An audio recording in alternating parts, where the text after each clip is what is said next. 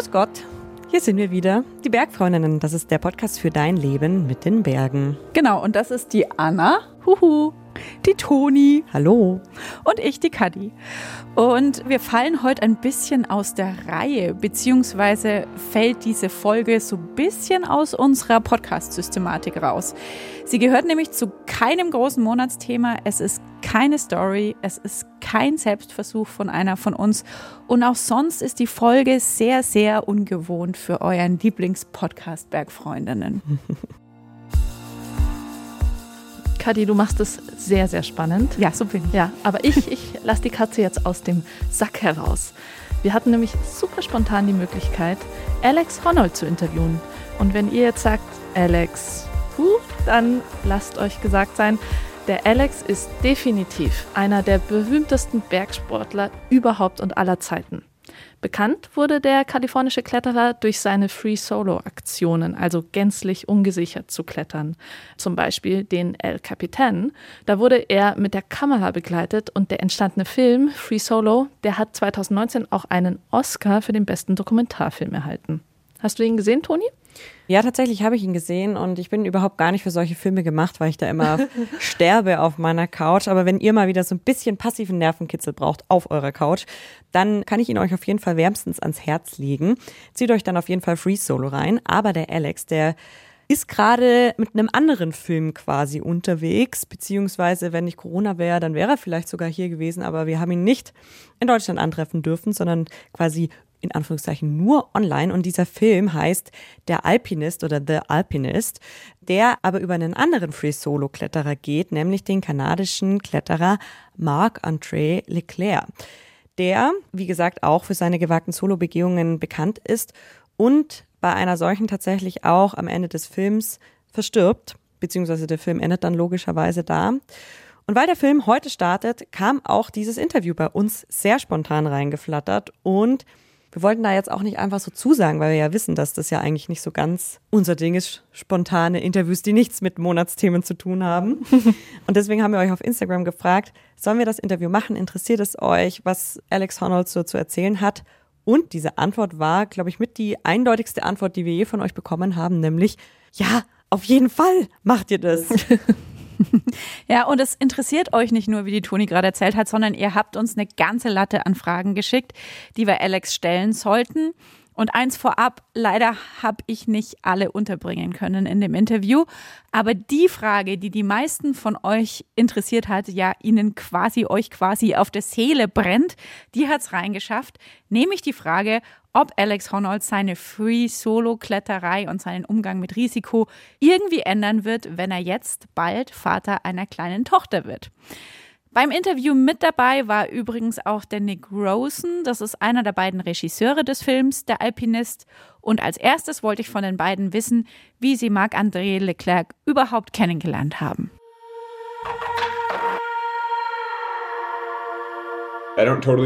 Ich kann mich nicht mehr richtig erinnern, wann ich Marc-André zum ersten Mal getroffen habe. Ich kannte ihn aus der Kletter-Community in Squamish. Er war einer der Typen, die immer am Campingplatz abhingen und die Wände dort kletterten. Ich erinnere mich, wie er aus der Wand kam, nachdem er die Route The Chief geklettert ist. Ich habe ihn beobachtet, wie er die Wand einfach mal so an einem Vormittag geklettert ist. Und ich dachte mir, den Typen muss man auf dem Schirm behalten. Und dann sind wir uns in den Jahren an verschiedenen Orten immer mal wieder über den Weg geklettert. Yosemite, Patagonien und so weiter. Ich kannte ihn einfach schon immer aus der Community. Es ist sehr lange her, dass ich das erste Mal von Mark Andre gehört habe. Meine Frau hat als Professorin an der Uni in Squamish gearbeitet und ich kam zum Skifahren zu Besuch.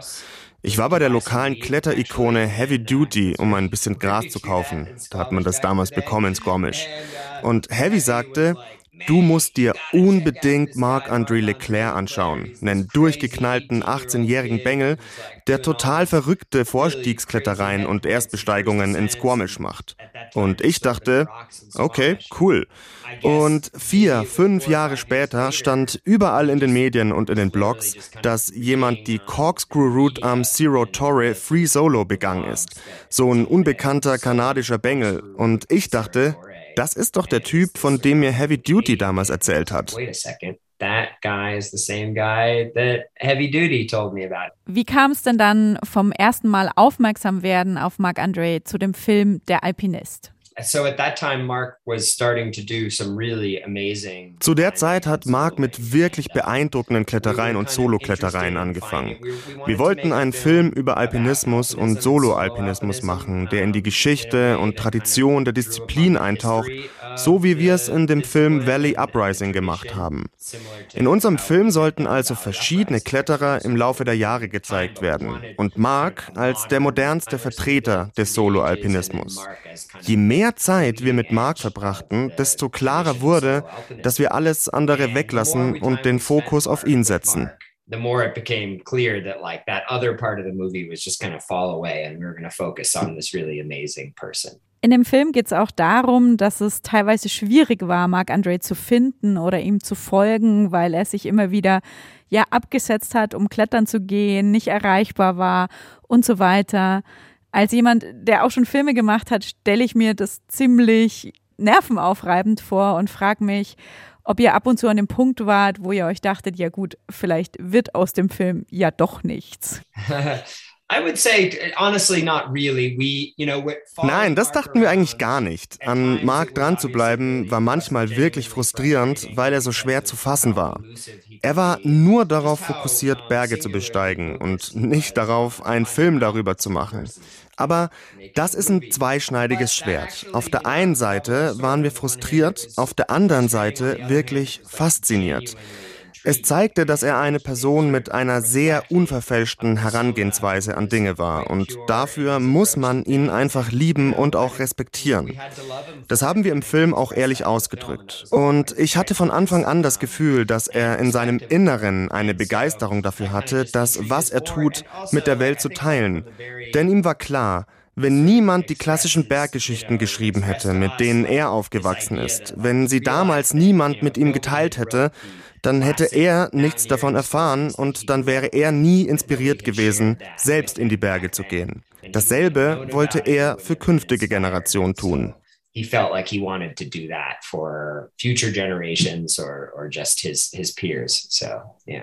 Alex, wir haben gerade schon drüber gesprochen, das Kamerateam hatte immer mal so seine Probleme, Mark Andre zu finden, äh, ihn wirklich zu filmen, ihn wirklich zu begleiten. Und teilweise hat er das auch absichtlich gemacht, weil er gesagt hat, ja, für ihn ist es nur dann wirkliches Solo-Klettern, wenn er alleine unterwegs ist. Es geht nicht darum, ob ihm jemand hilft oder nicht, sondern es geht auch einfach um den Fakt, alleine zu sein. Wie geht's denn dir mit dieser Meinung, die Marc Andre da vertritt? Ich glaube, es ist wichtig, das Erlebnis zu wahren. Und natürlich fühlt es sich purer an, wenn du ganz alleine bist. Free Solo fühlt sich irgendwie gestellt an, wenn jemand neben dir mit einem Seil klettert, egal ob sie filmen oder nicht. Auch wenn jemand neben dir Sport klettert, dann fühlt sich das komisch an, weil du könntest dir einfach den Gurt leihen und klettern. Also worum geht's da? And so, yeah, I mean, and particularly in the, the mountains, Marc André hat eine spirituelle Erfahrung in den Bergen gesucht und ich glaube, Einsamkeit hat eine wichtige Rolle für ihn gespielt. Zu vielen Routen, die er free solo gegangen ist, ist er alleine zugestiegen, hat allein gecampt und ist allein geklettert, hat wieder allein gecampt und ist allein zurückgegangen. Er war vier Tage vollkommen allein an den einsamsten und abgeschiedensten Orten der Welt. Das ist ein ganz anderes Erlebnis als die meisten Dinge, die ich gemacht habe. Zu meinen größten Free-Solo-Projekten musste ich meistens nur eine halbe Stunde hingehen, bin die Wand geklettert und war am Nachmittag wieder am Campingplatz. Es waren nicht die großen Einsamkeitserlebnisse in der Natur. Klar, solche hatte ich auch, aber die meisten meiner Free-Solo-Projekte waren sehr zugängliche Felsrouten im Vergleich zu den Dingen, die er getan hat. Wir suchen einfach unterschiedliche Dinge. In Der Alpinist geht es auch darum, dass Marc André an sich immer Extreme sucht in seinem Leben. Und zwar nicht nur beim Klettern, sondern zum Beispiel auch, was seinen Drogenkonsum betrifft. Es ist immer Vollgas, immer extrem. Wie geht's denn dir dabei, Alex, in deinem Leben mit den Extremen? Jetzt eben nicht nur beim Klettern, sondern übers Klettern hinaus, vielleicht nicht unbedingt beim Drogenkonsum, aber sonst? Sicher, ich habe noch nie wirklich Drogen ausprobiert, aber wenn ich es ausprobieren würde, dann hätte ich genau dieselbe Einstellung und würde Vollgas geben. Das ist der Grund, warum ich es noch nie ausprobiert habe. Mann, das würde ich gerne sehen. Das würde ich wirklich gerne sehen. Nein, im Ernst, meine Schwiegereltern, die haben so kleine Pillen, super niedrig dosiert, so Magic Mushroom Zeug. Ich habe es ausprobiert und gar nichts gespürt und ich dachte mir, wenn ich Mushrooms nehme, dann will ich einen richtigen Trip erleben und durch Zeit und Raum fliegen etwas erleben, das ich sonst normalerweise nicht erleben kann.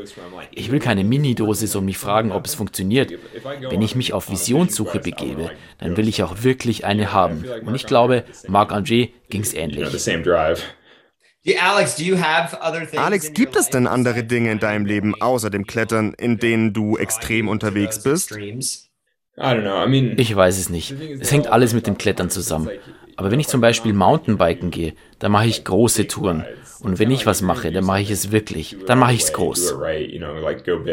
Alex, in dem Film sagst du, solange alles gut geht, bist du der Held. Aber dann, wenn was schief geht, dann bist du plötzlich für alle einfach nur noch ein Idiot. Siehst du dich denn selbst als Held? Yeah, it's just always the das ist einfach die Meinung der Gesellschaft zum Thema Risiko. Solange sich das Risiko lohnt, dann applaudieren sie dir. Sobald es schief geht, wirst du beschimpft. Dann verurteilen dich die Leute.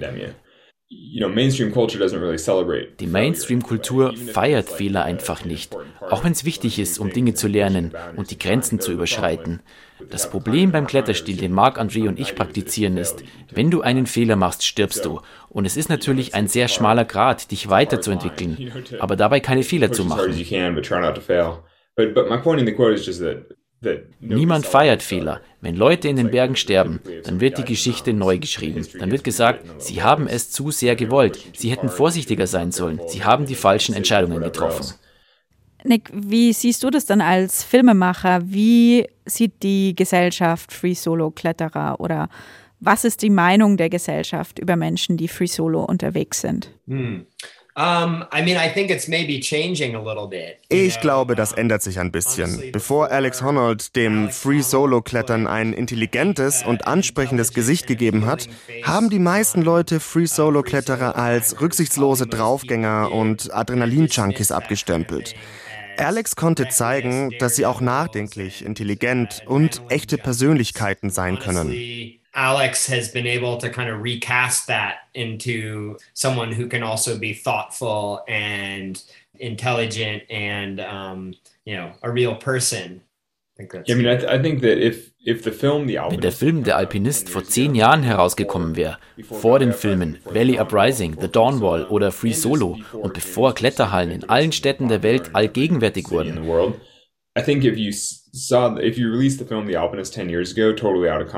dann hätten die Leute das für völlig wahnsinnig gehalten. Die hätten gesagt, der Typ ist verrückt, das ist einfach zu viel. Ich denke, im Kontext der heutigen Zeit funktioniert der Film besser, weil die Leute Klettern besser verstehen und wissen, wie es funktioniert. Interessant ist, dass Leute, die in deinem Teil der Welt, also Europa leben, das alles schon viel länger kennen. Klettern gehört bei euch zur Kultur dazu, schon viel länger und viel intensiver als in Amerika. Uh, Komischerweise lehnen Menschen in Europa die europäische Kletterkultur Free Solo Klettern aber eher ab im Gegensatz zu amerikanischen Kletterern. Es ist wirklich verrückt, denn Europa hat eine längere Free-Solo-Geschichte. Ihr habt zum Beispiel Paul Preuß, der solo in den Alpen und Dolomiten unterwegs war. Bei euch gab es schon 1920 Leute, die Free-Solo geklettert sind. Free-Solo gibt es in Europa schon ein Jahrhundert, aber moderne europäische Kletterer können damit nichts anfangen. Ich würde ganz gern kurz Klettern als Thema verlassen und auf einen anderen Sport schauen, nämlich aufs Freeriden und Touren gehen. Wir haben in Europa gerade eine ziemlich heikle Lawinensituation und damit verbunden war eine ziemlich große Diskussion, die sich um Social Media gedreht hat, in der es darum ging, inwieweit darf man quasi im Moment Freeriden, Snowboarden, Skifahren abseits der Piste und das Ganze dann auch noch in den sozialen Medien zeigen und thematisieren, weil man damit vielleicht Menschen, die sich nicht so gut mit der Lawinensituation auskennen, die noch nicht so viel Erfahrung haben, dazu motiviert, dasselbe zu tun und sich damit in Gefahr zu begeben. Ich frage mich so ein bisschen, ob du, Alex, oder auch du, Nick, als Filmemacher mit solchen Vorwürfen auch schon konfrontiert wurdet, weil ihr zeigt eine ziemlich riskante Sportart, Free Solo. Ja, und könntet ja auch Menschen motivieren, die es klettertechnisch noch nicht drauf haben, sich in so eine Gefahr zu begeben. Wie seht ihr das? Die Leute fragen ständig solche Sachen. Also ob wir andere Leute dazu animieren, sich in riskante Situationen zu begeben. Ich denke, der Vorteil am Klettern ist, dass du recht schnell deine eigenen Grenzen vor Augen geführt bekommst. Es ist schwierig, sich in eine Situation zu bringen, in der du dich umbringen kannst. Wenn du den Film gesehen hast und dir denkst, ich kletter El Cap Free Solo und wenn du dann einsteigst und vier Meter vom Boden weg bist, dann denkst du dir, oh mein Gott, ich will wieder runter. Bevor du in eine Situation kommst, in der du sterben kannst, wird dein Hirn das regeln und dich retten. Die Gefahr bei Sportarten, wo die Schwerkraft einen Anteil hat, wie zum Beispiel Skifahren, ist ja, wenn du deine Ski gerade stellst, dann geht's dahin. Es ist also viel einfacher, in Situationen zu kommen, die man sich nicht wirklich ausgesucht hat. Du musst nur einmal eine Entscheidung treffen, loslegen und sobald du losgelegt hast, passiert es einfach. Genau dasselbe ist es beim Kajakfahren oder ähnlichen Sportarten. Außerdem ist die Lawinengefahr so unsichtbar und nicht nachvollziehbar für das menschliche Hirn. Wir können einen Berg nicht anschauen und die Lawinengefahr spüren, so wie wir den Terror bis in die Eingeweide fühlen, wenn wir weit überm Boden an einer Felswand hängen. Da werden Äpfel mit Birnen verglichen. Das ist komplett unterschiedlich.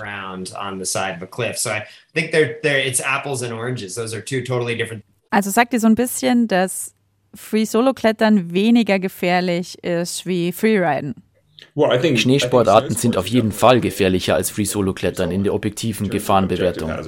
In der Alpinist stirbt Marc André am Schluss bei seiner Leidenschaft. Er stützt nicht ab, also er stirbt nicht direkt beim Free-Solo-Klettern, sondern wahrscheinlich in einer Lawine, man weiß es nicht so genau. Wie seht ihr das denn? Glaubt ihr, dass die Community, die Free Solo Community, die Kletter Community so ein bisschen sich auch an den Tod gewöhnt, weil einfach sehr, sehr viel passiert, so ein bisschen abstumpft vielleicht auch? Leider ja. Wir sehen das jedes Jahr. Wir haben einen großartigen Alpinisten in den letzten zwei Wochen verloren. Und das ist ein verrückter und trauriger Aspekt dieser Community. Ja. aspect of being part of the community for sure. And actually, I mean, Nick just mentioned uh, Cora, who died. Du meinst uh, Cora Pesce, den Italiener, der in Patagonien gestorben ist. And uh, Ich habe letzten Sommer mit ihm an seinem Filmprojekt gearbeitet und gerade erst einen Ausschnitt aus dem Film gesehen. Er redet eine halbe Minute darüber, wie gefährlich Lawinen sind und dass er da echt vorsichtig ist, weil so viele Leute in Chamonix jedes Jahr in Lawinen sterben. Er spricht da zwar über Schneelawinen und stirbt dann selbst in einer aus Stein und Eis. Aber es war ein bisschen unheimlich, sich diese Szene anzuschauen. Da ist dieser Typ, mit dem ich im Sommer zusammengearbeitet habe, und er spricht darüber, wie gefährlich Lawinen sind. Und dann stirbt er selbst in einer. Nick, glaubst du, dass dein Film, der Alpinist, der Familie und den Freunden und der Freundin äh, von Marc André vielleicht auch ein Stück weit bei ihrer Trauer helfen kann? I mean, I certainly hope so. You know, um, when when Mark went missing in Alaska, we were up there with his family, not filming, but just as friends and to be supportive. And you know, it was it was Mark's mom, Michelle, who first, you know, Ich hoffe es natürlich. Als Mark in Alaska vermisst wurde, fuhren wir mit seiner Familie hin. Nicht um zu filmen, sondern um ihnen als Freunde zu helfen. Und Marks Mutter Michelle nahm uns zur Seite und sagte, jetzt müsst ihr diesen Film wirklich machen. Ihr Segen und der Segen der Familie war uns super wichtig. Seine Mutter war eine wahnsinnig wichtige Person in seinem Leben. Sein Vater ein beeindruckender Mann, der viel Zeit als Taucher allein unter Wasser Wasser verbracht hat und seine tollen Geschwister. Ihre Zustimmung zu haben, war für uns wirklich wichtig, genau wie die seiner Freundin Brett Harrington. Es ist eine kleine Community hier in British Columbia und das Feedback war bisher gut. Ich weiß natürlich nicht, ob der Film ihnen beim Trauern geholfen hat, aber ich finde wichtig, dass die Menschen wissen, dass es Mark Andre gegeben hat und was er getan hat, weil er eine echte Inspiration sein kann. Ich bin froh, dass wir den Film gemacht haben. existed and what he did and I think it can be a, a real inspiration for people. So I'm glad we made it. Jetzt habt ihr schon gesagt und erzählt, dass es wichtig ist für die Welt, für die Kletter-Community, dass Mark Andres Geschichte bekannt wird, dass dieser Film gezeigt wird. Was glaubt ihr denn beide ist das Erbe, das Mark Andre hinterlässt?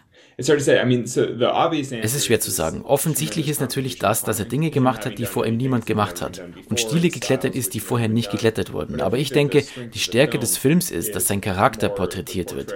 Diesen Typ Mensch zu zeigen, der zu solchen Abenteuern fähig war. Ich denke, dass eine der stärksten Szenen im Film ist, wie er mit den Kindern in Patagonien mit dem Hula-Hoop-Reifen spielt. Diese Szenen, in denen er einfach er selbst ist, weil er so ein einzigartiger Typ ist, so anders als die moderne Gesellschaft. Und ich finde, es ist wichtig, daran erinnert zu werden, dass man seinen eigenen Weg gehen kann. Oder du schaust den Film an und denkst dir, wer braucht E-Mails? Wer braucht ein Telefon? Wer braucht ein Haus? Ja, ja, who needs a house? Er hat einfach sein Leben gelebt, eine gute Zeit gehabt und genau das erlebt, was er erleben wollte. Er braucht nichts davon. Es ist einfach ein guter Reminder, dass man das alles nicht braucht. Wir haben ihm ein Handy gekauft, aber er war einfach nicht daran gewöhnt. Er hat es einfach ausgemacht und in seine Tasche gesteckt. Und er hat es weggeschmissen. Wenn jemand in einem Zelt im Wald wohnt, dann hat er einfach einen anderen Lebensstil. Der fragt sich nicht, wie terminieren wir das jetzt? Er checkt seinen Google-Kalender einfach nicht. Er denkt sich, ja, vielleicht treffe ich sie ja nächsten Monat für irgendwas. Es ist eine andere Lebensgeschwindigkeit. Like whatever. You know, it's a different pace of life.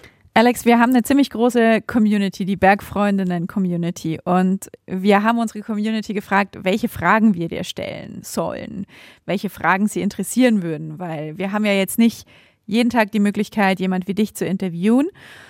Und eine der ersten Fragen war, hm, welche Fragen nerven dich denn besonders und werden dir aber trotzdem immer wieder gestellt? I mean, I would say everybody asks about ja, jeder fragt nach Angst und Tod und solchen Dingen. Das ist verständlich, aber niemand fragt nach den positiven Seiten des Free Solo Kletterns. Jeder fragt, wie angsteinflößend es ist, wie ich mit der Angst umgehe. Was ist, wenn ich sterbe? Was passiert, wenn ich Menschen verliere? Aber keiner fragt, wie es ist, diese wunderschönen Erfahrungen in der Natur zu machen. Und das ist toll am Film Der Alpinist, dass man sieht, wie viel es Marc André bedeutet und wie viel ihm diese Erlebnisse nur mit sich selbst draußen bedeuten. Jetzt hast du direkt meine nächste Frage beantwortet. Die wäre nämlich gewesen, welche Fragen würdest du denn gerne beantworten oder würdest du denn gerne mehr gestellt bekommen? Ja, ich würde mehr Fragen über die positiven Seiten lieben. Wir wählen diese Erlebnisse aus einem Grund, weil sie unser Leben bereichern. Und niemand fragt danach. Das ist nicht überraschend. Wobei eigentlich ist es schon überraschend, dass die Menschen verstehen, dass wir große Hindernisse überwinden, durch Nöte gehen, uns der Angst stellen und all das. Und dann sollte die logische Frage doch sein, warum? Was treibt euch an? Was ist die positive Seite des Ganzen? Warum ist es all das wert? Ja, und warum ist es dann diesen ganze, diese ganze Anstrengung, diesen ganzen Aufwand wert? Was ist da deine Antwort? Yeah, well, it's, it's not an easy question. It's just a, I don't know, I mean, das ist natürlich keine leichte Frage. Für mich hat es viel zu tun mit der Liebe zum Klettern, den Empfindungen beim Klettern, sich am Fels zu bewegen. Die Schönheit des Free-Solo-Kletterns liegt darin, nicht eingeschränkt zu sein durch einen Partner, durch Equipment oder durch ein Seil, dass du nach deinen eigenen Regeln unterwegs sein kannst, ohne Kompromisse eingehen zu müssen. Like, I mean, today, wie heute. Mein Ellenbogen hat ein bisschen wehgetan, also wollte ich nicht trainieren und Sport klettern. Und ich dachte, ich werde einfach eine leichte Solo-Route klettern. Mit Shorts und ohne Shirt, in der Sonne ein bisschen am Fels herumkrabbeln. Was für eine angenehme Art, den Nachmittag zu verbringen. Also, Außerdem wirst du bald ein Baby bekommen in ein paar Tagen. Also solltest du schauen, dass du noch ein bisschen rauskommst. Ja, wir werden sehen, was dann passiert. Ja, das war tatsächlich die, die Frage, die die meisten interessiert hat oder der Fragenkomplex, der die meisten interessiert hat, nämlich wird die Tatsache, dass du in wenigen Wochen Vater wirst, dass du eine kleine Tochter bekommst, wird es was ändern an, ja, an deinem Willen, Risiko einzugehen oder an deiner, deiner Einstellung gegenüber Free Solo Aktionen? Ja, schauen wir mal. Es würde mich nicht überraschen, wenn sich was ändern würde, weil offensichtlich ist es ja ein komplett anderes Leben. Aber andererseits wäre ich auch nicht so überrascht, wenn es gar nicht so viel ändert, denn ich habe ja nie versucht, in den Bergen zu sterben. Ich bin immer so wenig Risiko wie möglich eingegangen, habe versucht, das Risiko zu minimieren. und ich war vorsichtig. Und wenn ich jetzt ein Kind habe, dann werde ich so vorsichtig wie immer sein. Ich werde meine Knoten weiterhin doppelt checken und werde die normalen Sicherheitschecks weiterhin machen. So, you know, we'll see. Ich glaube, dass es etwas anderes ändern wird. Das habe ich jetzt schon in der Schwangerschaft gesehen. Ich werde weniger Zeit haben und daher wird es die Ziele, die ich mir selbst setze, verändern. In den letzten vier Monaten der Schwangerschaft bin ich mehr zu Hause geblieben und habe mich mehr auf Sportklettern und Training fokussiert und deswegen wollte ich dann auch schwerere Sportrouten ausprobieren, um das Training zu nutzen und nicht auf große Abenteuertrips in den Bergen gehen. Ich glaube, Vaterschaft passt ein bisschen besser zu strukturiertem Training zu Hause als zu großen Abenteuern im Ausland. Noch eine Frage aus unserer Bergfreundinnen-Community, die ich sehr mag, ist, wenn man am Berg wohnt und viel am Fels unterwegs ist, wird man dann eher ein gläubiger Mensch? Macht es einen eher zu einem gläubigen Menschen oder eher zu einem Atheisten? Uh, I don't know. I don't know. I think um ich weiß es nicht. Es gibt sicher eine atheistische Tradition in der Klettercommunity. Die Kletterkultur ist eher freidenkend und antidogmatisch. Wenn du viel Zeit in der Natur verbringst, dann ist es schwer, sich dem Dogma einer bestimmten Kirche zugehörig zu fühlen. Du kannst spirituelle Erlebnisse in der Natur haben und die Größe des Universums und die Ganzheit des Lebens erfahren, sicherlich.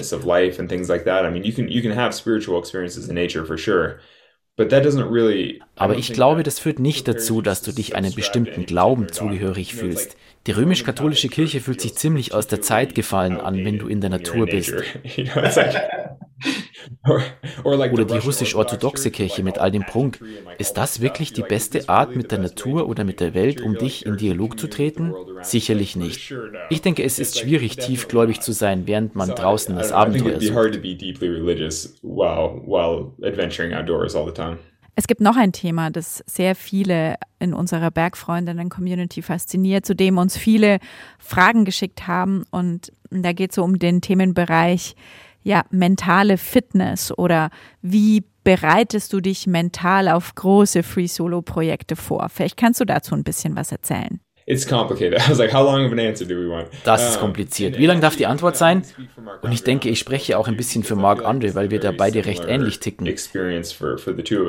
Es ist nicht so, dass man sich für große Projekte vorbereitet, zum Beispiel für El Cap oder das Emperor Face bei Mark Andre. Man hat das große Ziel, aber man meditiert nicht über dem großen Ziel für Tage und Monate und macht es dann.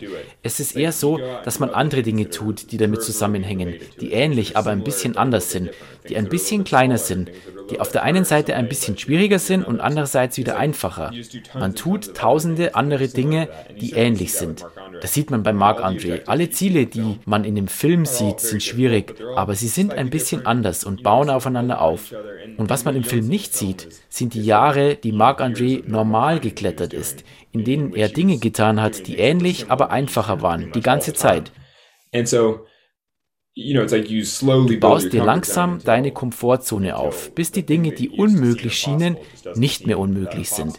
Es ist nicht wirklich mentales Training für diese eine Kletterei. Es ist eher ein generelles Ausdehnen der Komfortzone, bis du mental vorbereitet bist. Man kann diese mentale Vorbereitung nicht einfach erledigen, aller ich will das machen und dann tue ich einfach dies und dann bin ich bereit, sondern es ist eher ich will das machen, dann tue ich alles außenrum, bis das, was ich machen möchte, einfach passiert. Wie suchst du dir denn neue Projekte? Kommt einfach irgendwas in, in deinen Kopf oder bekommst du Vorschläge von Leuten aus der Community? Wie, wie suchst du dir deine neuen Ziele? Ich denke, das ist eine Kombi. Und widerspreche ich auch für Marc André in Der Alpinist. Es ist eine Kombi aus der Inspiration, die dir die Route liefert. Du willst etwas Großes, Eindrucksvolles, visuell Beeindruckendes. Aber es gibt auch diesen Faktor der Klettergeschichte und auch der Beliebtheit. Also ist es eine coole Route, die Leute gerne klettern. But the, the a route's place in climbing history, I think, is important. You know, it's like if es muss einfach mehr sein als nur ein schwieriges Stück Fels an einer beliebigen Wand. Es gibt einfach unendlich viele schwierige Klettereien da draußen. Und für welche willst du ein Risiko eingehen?